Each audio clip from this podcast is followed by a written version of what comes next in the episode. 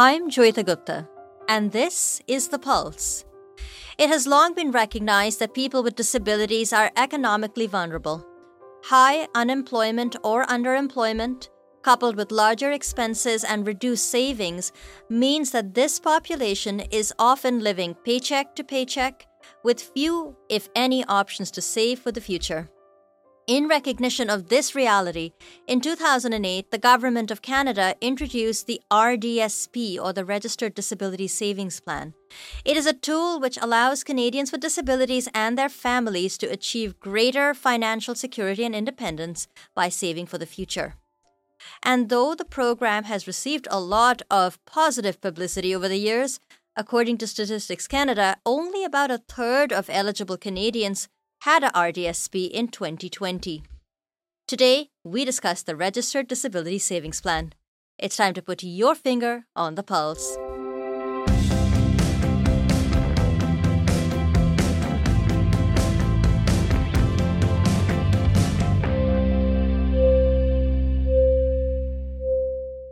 Hello and welcome to the Pulse on AMI Audio. I'm Joeita Gupta. I am joining you from Accessible Media Inc. in Toronto, and I'm wearing a green v neck sweater, which I've actually wanted to wear on the show for a very long time. And my hair is tied back in a bun. I'm wearing my usual black headphones. I find this is the most comfortable way to set myself up because I have the guest in my headphones and um, I have a microphone in front of me.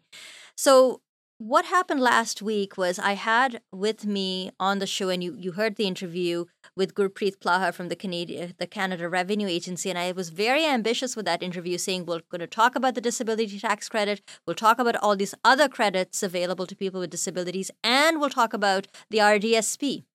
And as you heard, we didn't get to the RDSP. So Gurpreet from the CRA was generous enough to come back and do a deep dive into the RDSP. I know with tax season uh, being right now. A lot of you have questions about the RDSP, and I'm really delighted that Gurpreet was kind enough to come back and give us another half an hour of her time to go in depth into the RDSP. Gurpreet, hello and welcome back to the show. Thank you so much for doing back to back episodes for us. Hi, Joeita, and thank you for having me again. It's a real pleasure to come back and talk about a very important subject, which you had a very great uh, introduction to. So I'm excited for today. Yes, it's great. Let's to jump right into this, so what is the RDSP for those who don't know? Right. So you did explain a really good job uh, done on explaining what RDSP is. The RDSP is short for Registered Disability um, Plan. It is a savings plan designed to help Canadians um, that are eligible for disability tax credit and their families to have uh, to save for a long term um, long term financial security for their loved ones. Mm-hmm. And why would you say? I mean, you've kind of talked about the importance of of saving for their loved ones and of providing financial security, but what other benefits are there to having an RDSP? Right. So right off the bat, uh, the RDSP does allow you to save you for your future, and you don't need to pay taxes on the earnings that you make on the savings as long as they stay in your account. The government also does contribute generously. So depending on your income, every dollar you save could they the government will match up to three dollars in the form of uh, Canada Savings Grant. Um, and then if you have low income, you could also qualify for Canada Savings bonds as well, which um, which will be uh, the investment of thousand dollars per year to the maximum for next 20 years. So that is something um, that you really have nothing to lose and everything to gain, and your money can grow like tax free in that account. Mm-hmm. We'll get into the specifics a bit more, but just off the top, can you think of a situation where the RDSP may not be the best option for a person with a disability? Right. So RDSP is a really powerful tool to save for future, but in some cases, when your eligibility for disability stops, uh, comes to my mind that the RDSP will terminate in the year, and then all the grants or the bonds that you received from the government would have to be paid back or refunded to the government. Now, so talking to your financial advisor would be a great way to explore uh, maybe other options that are actually perfect for your situation to achieve your financial goals. Mm-hmm. And also, not that any of us likes to think about this, but if your disability is such that you're not expected to live past a certain age, then maybe the RDSP isn't the best option for you. If you know if your life expectancy is supposed to be 45 to 50 years, then you might contribute, but not really be in a position to make use of those contributions in later life. Um, there are some rules uh, when it comes to extenuating circumstances like that. Uh, these rules are relaxed uh, when you are making an early withdrawal. If your doctor or your nurse or practitioner that you are seeing certifies in writing that you are life like your life expectancy is shorter than five years or so, so these rules are relaxed, but you need to have that in writing, and you also need to uh, consult with your financial advisor to how does that impact your uh, financially from tax perspective and your finances as well. Mm-hmm. Um, so, who is eligible for the RDSP? Okay, to open up the RDSP plan, um, you need to meet certain criteria. So, you need to be a resident of Canada and file your taxes here. Um, you need a valid SIN number and you need to be younger than 59 years or turning 59 in the calendar year that you're thinking of opening um, the the RDSP account. Um, you also should be approved for uh, or already receiving disability tax credit. So these are the criteria that you need to meet to be eligible to open uh, an RDSP account. Mm-hmm. And just so I'm clear on this, uh, when we say that you're, you're eligible, it means that you are eligible to be the beneficiary of an RDSP. But you could have a situation where someone's parent or a spouse or another family member opens up an RDSP and contributes to it on behalf of a beneficiary who meets all of the criteria that you talked about. That is correct. Let's at this point let's get these two key um, terms actually clarified. Mm-hmm. So beneficiary is the person who whose the account is for, right? Who is going to benefit from the savings at certain point in time. Now there's also another term which is important. It's called a plan holder like those plan holders could be people that are actually managing the plans for you.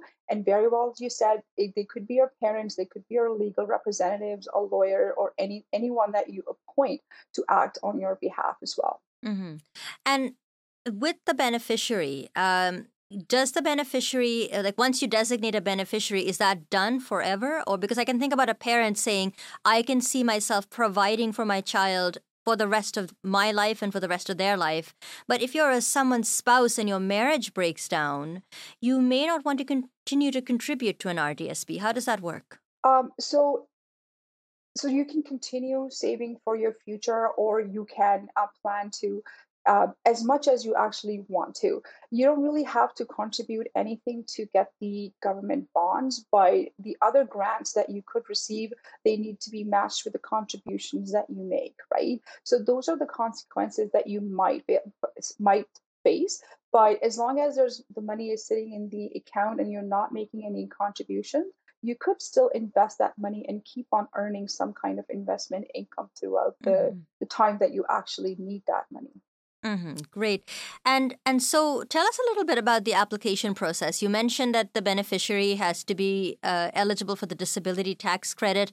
What sort of an application process exists above and over applying for and and receiving the disability tax credit? Right. Uh, so the disability tax credit uh, application that you apply through, it's a separate form. It's called T2201 um, that you uh, send it to us uh, as soon as you figure out that you're eligible for claiming the disability tax credit. It does take about eight weeks for us to process your application. And if you send it with your income tax return, we will process your disability tax credit first um, and approve it first before we process your return. Now, once you have that, you will uh, go to any financial institution of your choice to open up the RDSP account. In terms of documentation um, or what you need is make sure that the name, the social insurance number, and the date of birth that you provide to open the RDSP account matches with the information that CRA has so that there is no delay or there's no complications in opening up the account. So your financial institution will take care of that. Mm-hmm. Now, you mentioned this earlier, but I just wanted to clarify. Once you've opened up your RDSP and you start to put money in there and you start to get the government grants put in there and the maybe the, the Canada Disability Savings Bond right. is coming in there, if you decide to invest some of that money and, and have it grow that way, what happens to the investment income so generated? Is that taxable? Right. So the contributions in the RDSP account could be your personal contributions, your grants, your bonds, and the investment income that you may earn um, through that through those savings account. Now, personal contributions are considered after-tax dollars, so there's no tax when you withdraw them. However, the grant, bonds, or any other investment income that you could receive would be taxed, um, and only and it only taxed when you withdraw that amount. Mm-hmm. Okay, great. So, again, just break it down for us. Uh, how exactly does the RDSP work? So, you kind of alluded to it, uh, the basic idea being that you put money in and the government matches it. But maybe you could get into that in a little more detail and explain exactly how much the government uh, contributes and when they're likely to make that contribution. Yeah, so contributions to an RDSP are not like they're not tax deductible and can be made until the end of the year the beneficiary turns 59. Now, your personal contributions, like are withdrawn, are not included in the income of the beneficiary. But however, the Canada, the grants, the savings grants, and the bonds and investment income um, would be included in the income for the tax purposes of the beneficiary. Now, for to get a little bit of deep dive in how much you're going to get, it actually does depend on your family's net income. So let's say if your family's net income is below $98,000, this is just a ballpark. Um, and then for every $1 you put into your RDSP account, the federal government will match it up to $3. So that is through the Canada's Disability Savings Grant. Now, the, for the bonds, like people with um, people with low income, um, I think the amount less than $32,000 for the year, the federal government will invest $1,000 each year for 20 years. Mm-hmm. On your behalf. That's right. Mm-hmm.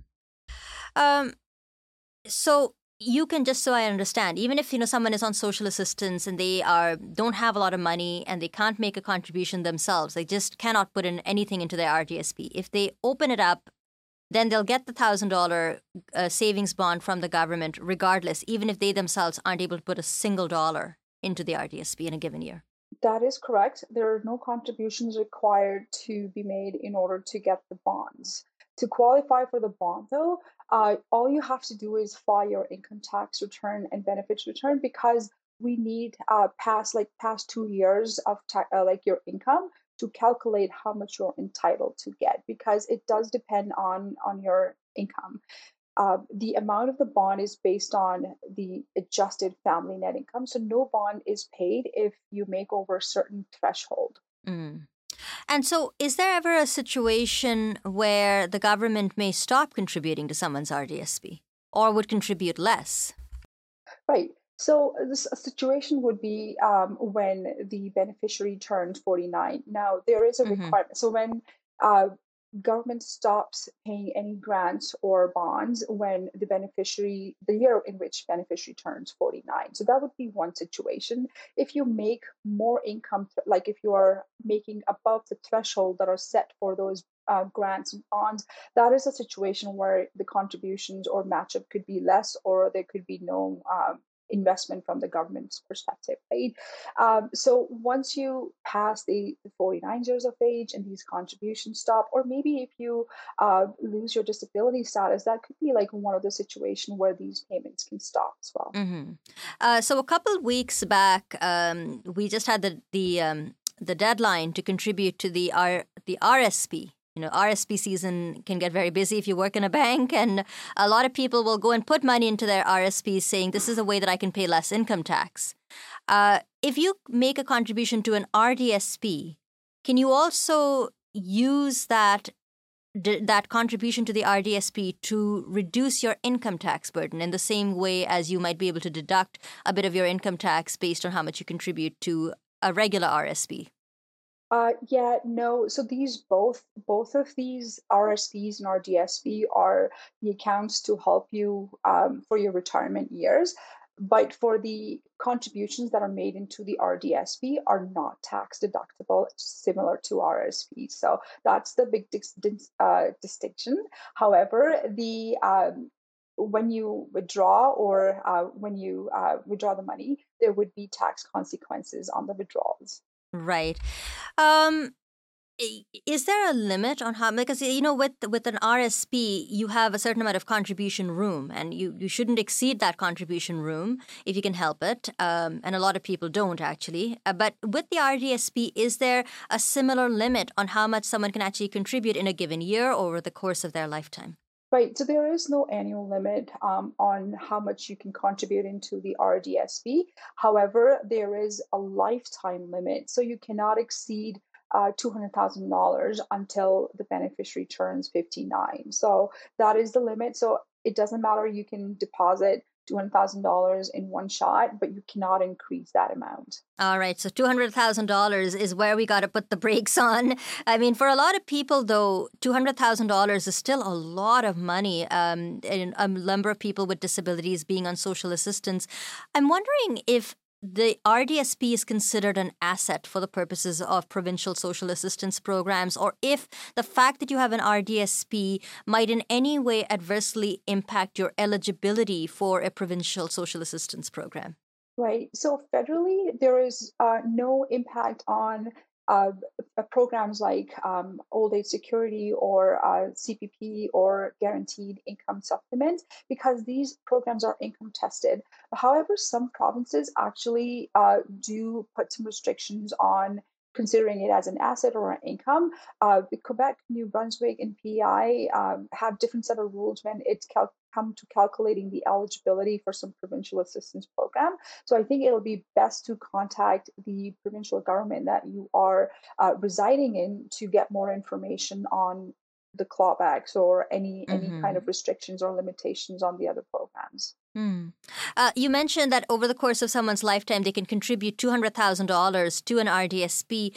Could someone have a scenario where they contribute $200,000 of their own money? They're the person with a disability and they're the beneficiary of their own RDSP. But they get a second RDSP where their mom or somebody else is putting in money for them as well. Can you actually get away with having two, or is it just the one uh, for everybody? It is. I wish there were two, but they right currently uh, a beneficiary can only have one RDSP. You can have several plan holders, like your mom and dad, or your lawyers, or your grandparents, like whoever wants to manage, who, whoever you authorize to manage that account.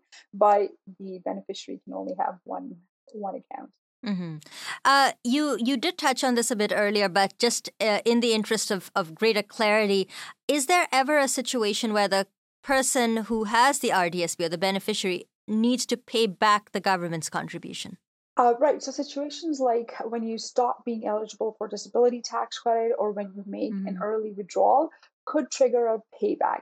Now there is a, a proportional uh, repayment rule, which means that for each one dollar you withdraw from an RDSP, you'll lose three dollars of any grants or bonds um, into a plan in the previous 10 years um, as they will need to be repaid back to the government. So there's like a little bit of a rule that you really have to watch out for that. And so all personal contributions and interest earned are considered the property of the beneficiary. So they're they they never need to be paid back to anyone. Mm. Now you mentioned that you you you have to stop contributing to the RDSP by the age of 49, right? But when can you actually start withdrawing from the RDSP and is there are there rules about how much you can uh, how much you can take out of your RDSP in a given year. Right. So to just to correct, you need to stop oh. contributing until the age of 59. 49 oh, 59. Years, yes, 49 is the maximum when you get the grants and the bonds ah, from the ah, government. Okay. So there is a little mm-hmm. bit of a, a, numbers game there. Um, mm. But other than that, you can, um, so when you turn 60 would be the ideal age to start withdrawing money because it's it's actually essentially a plan for your future for a long-term future when to help you in your retirement years right? So that is the goal uh, of this plan. So that is when you can start withdrawing the money. But having said that there would be certain circumstances where you need to withdraw money and you could do that as well. Mm.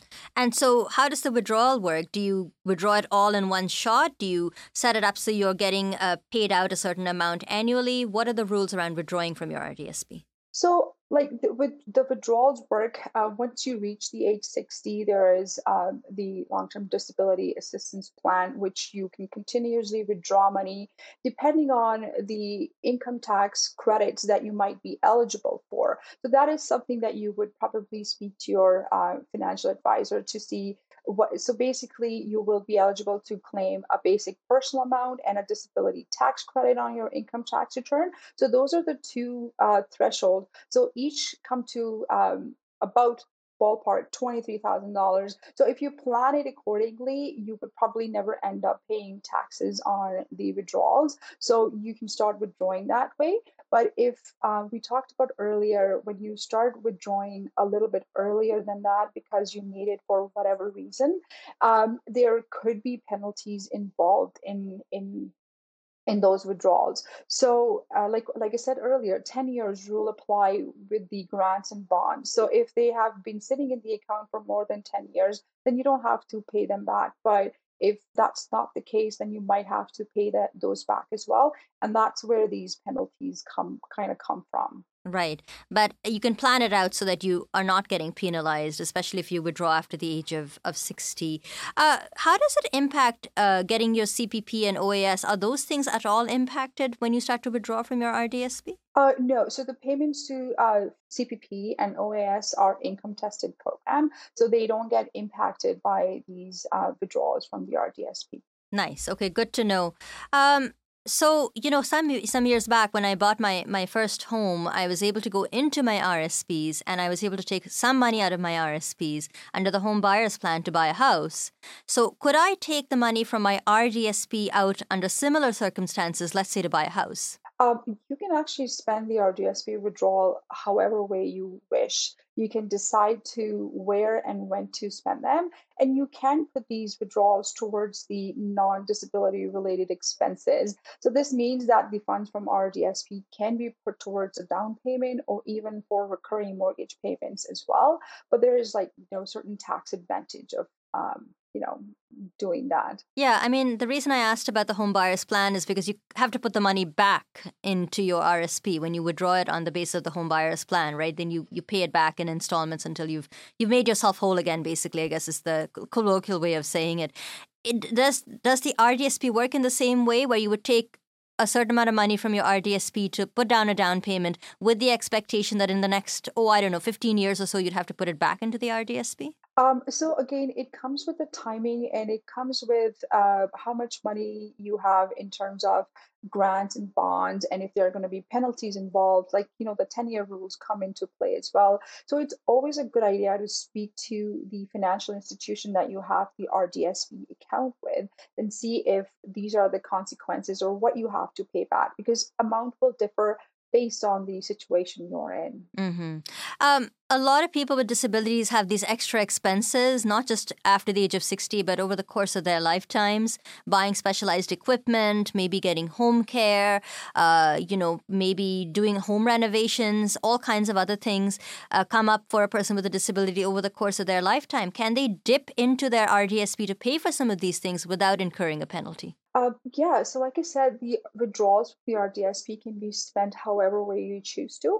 If you do choose to uh, renovate your um, house so that it's more accessible to you, you can absolutely do so. However, again, it comes with the consequences of early withdrawals and what kind of financial predicament it puts you into, right? So the, the option is there for you to withdraw money before 60, but it could just come with certain penalties depending on how long the grants and the bonds have been sitting into the account. Right. And Gurpreet, if someone has extenuating medical circumstances, like you said earlier in our conversation, if they're only expected to live for another five years or so, uh, is there some flexibility to change some of the rules and not to penalize somebody in case they have an extenuating medical circumstance, which is why they're dipping into their RDSPs early or withdrawing from them early? Um, yes. So again, the early withdrawal rules that we've talked earlier are relaxed when it's actually uh, when the life expectancy of an individual is shortened and it's less than like five years or so. in that case, uh, you can. Uh, what happens is the plan is actually changed into uh, SDSP, which is a specified disability uh, plan. But uh, in that case, the withdrawals from the SD, SDSP will not trigger a repayment of assistance holdback amount as long as uh, the taxable portion of all the withdrawal made stay below 10 grand. So once the plan is designated as an SDSP, you cannot make any more contributions or any um, are uh, they are not allowed and then except for any rollovers from the other other investments that you may have so again talk to your uh, financial professional who you're dealing with when you're contemplating the withdrawals from the RDSP. Mm. And not that I like to think about it, but what happens when the beneficiary of an RDSP dies? What happens to the money that still remains in the RDSP? Uh, both the person's, the, the contributions made by the person and their family, as well as all the government grants and bonds that we've been talking about today. Right. So what the what when that happens, the RDSP must be closed and all amounts in the plan must be paid out to the beneficiary's estate by the December 31st of the following year um, when the death occurs, right? So any funds uh, that are remaining in the RDSP after any required like payment to the government, if we needed to pay back some grants or bonds, uh, they will be paid to the estate itself. Now, if there were some withdrawals that were made in the t- in the year um, when the beneficiary dies, there might be some tax consequences as well. So they would have to be included in their income as well. Mm-hmm. Uh, just a quick question: If somebody starts an RDSP for their child and the child turns eighteen, what happens to that RDSP? Um, so there are two situations um, that the RDSP still stays there. Uh, but the beneficiary, when beneficiary has reached the age of 18 and they're actually contractually uh, con- contractually competent to enter into the agreement um, for that RDSP, they own the RDSP and they can manage uh, manage the RDSP the way they want to, right?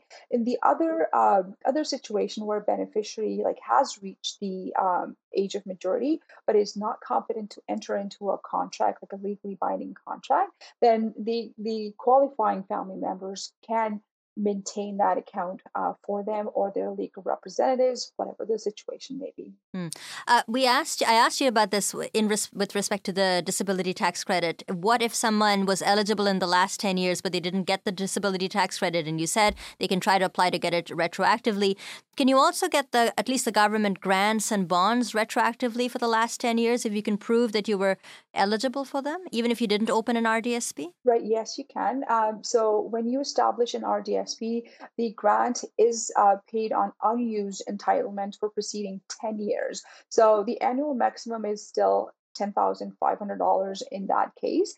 Um, however, you cannot receive the retroactive grants if you are after the age of 49. So that will be the catch in there. And if, when you eventually file your tax return, you'll be able to receive the bond retroactively as well. Okay, great. Well, in about 30 seconds, where can we get more info about the RDSP? I seem to remember that there was also a dedicated phone line that you could call. I don't know if that's still operational, but where can we get more information about this? So, again, our website is an excellent source of information on this topic. We do have a detailed guide that just deals with the RDSP with some great examples to explore more tax perspective and how does that impact uh, your tax situation. We have these publications available in Braille, large print, e text, and also MP3 and MP format um, as well. You can call us uh, to order these uh, for you, and we will send it your way. If you are calling our general inquiries line, just tell the agent that you're calling regarding disability tax credit or RDSP, and they'll transfer to the appropriate agent. Very nice. Okay, Gurpreet, thank you very much for chatting with us about the RDSP today. Uh, it's flown by, but you packed a lot of information in there, so thank you very much. My pleasure, Joeita. Thank you.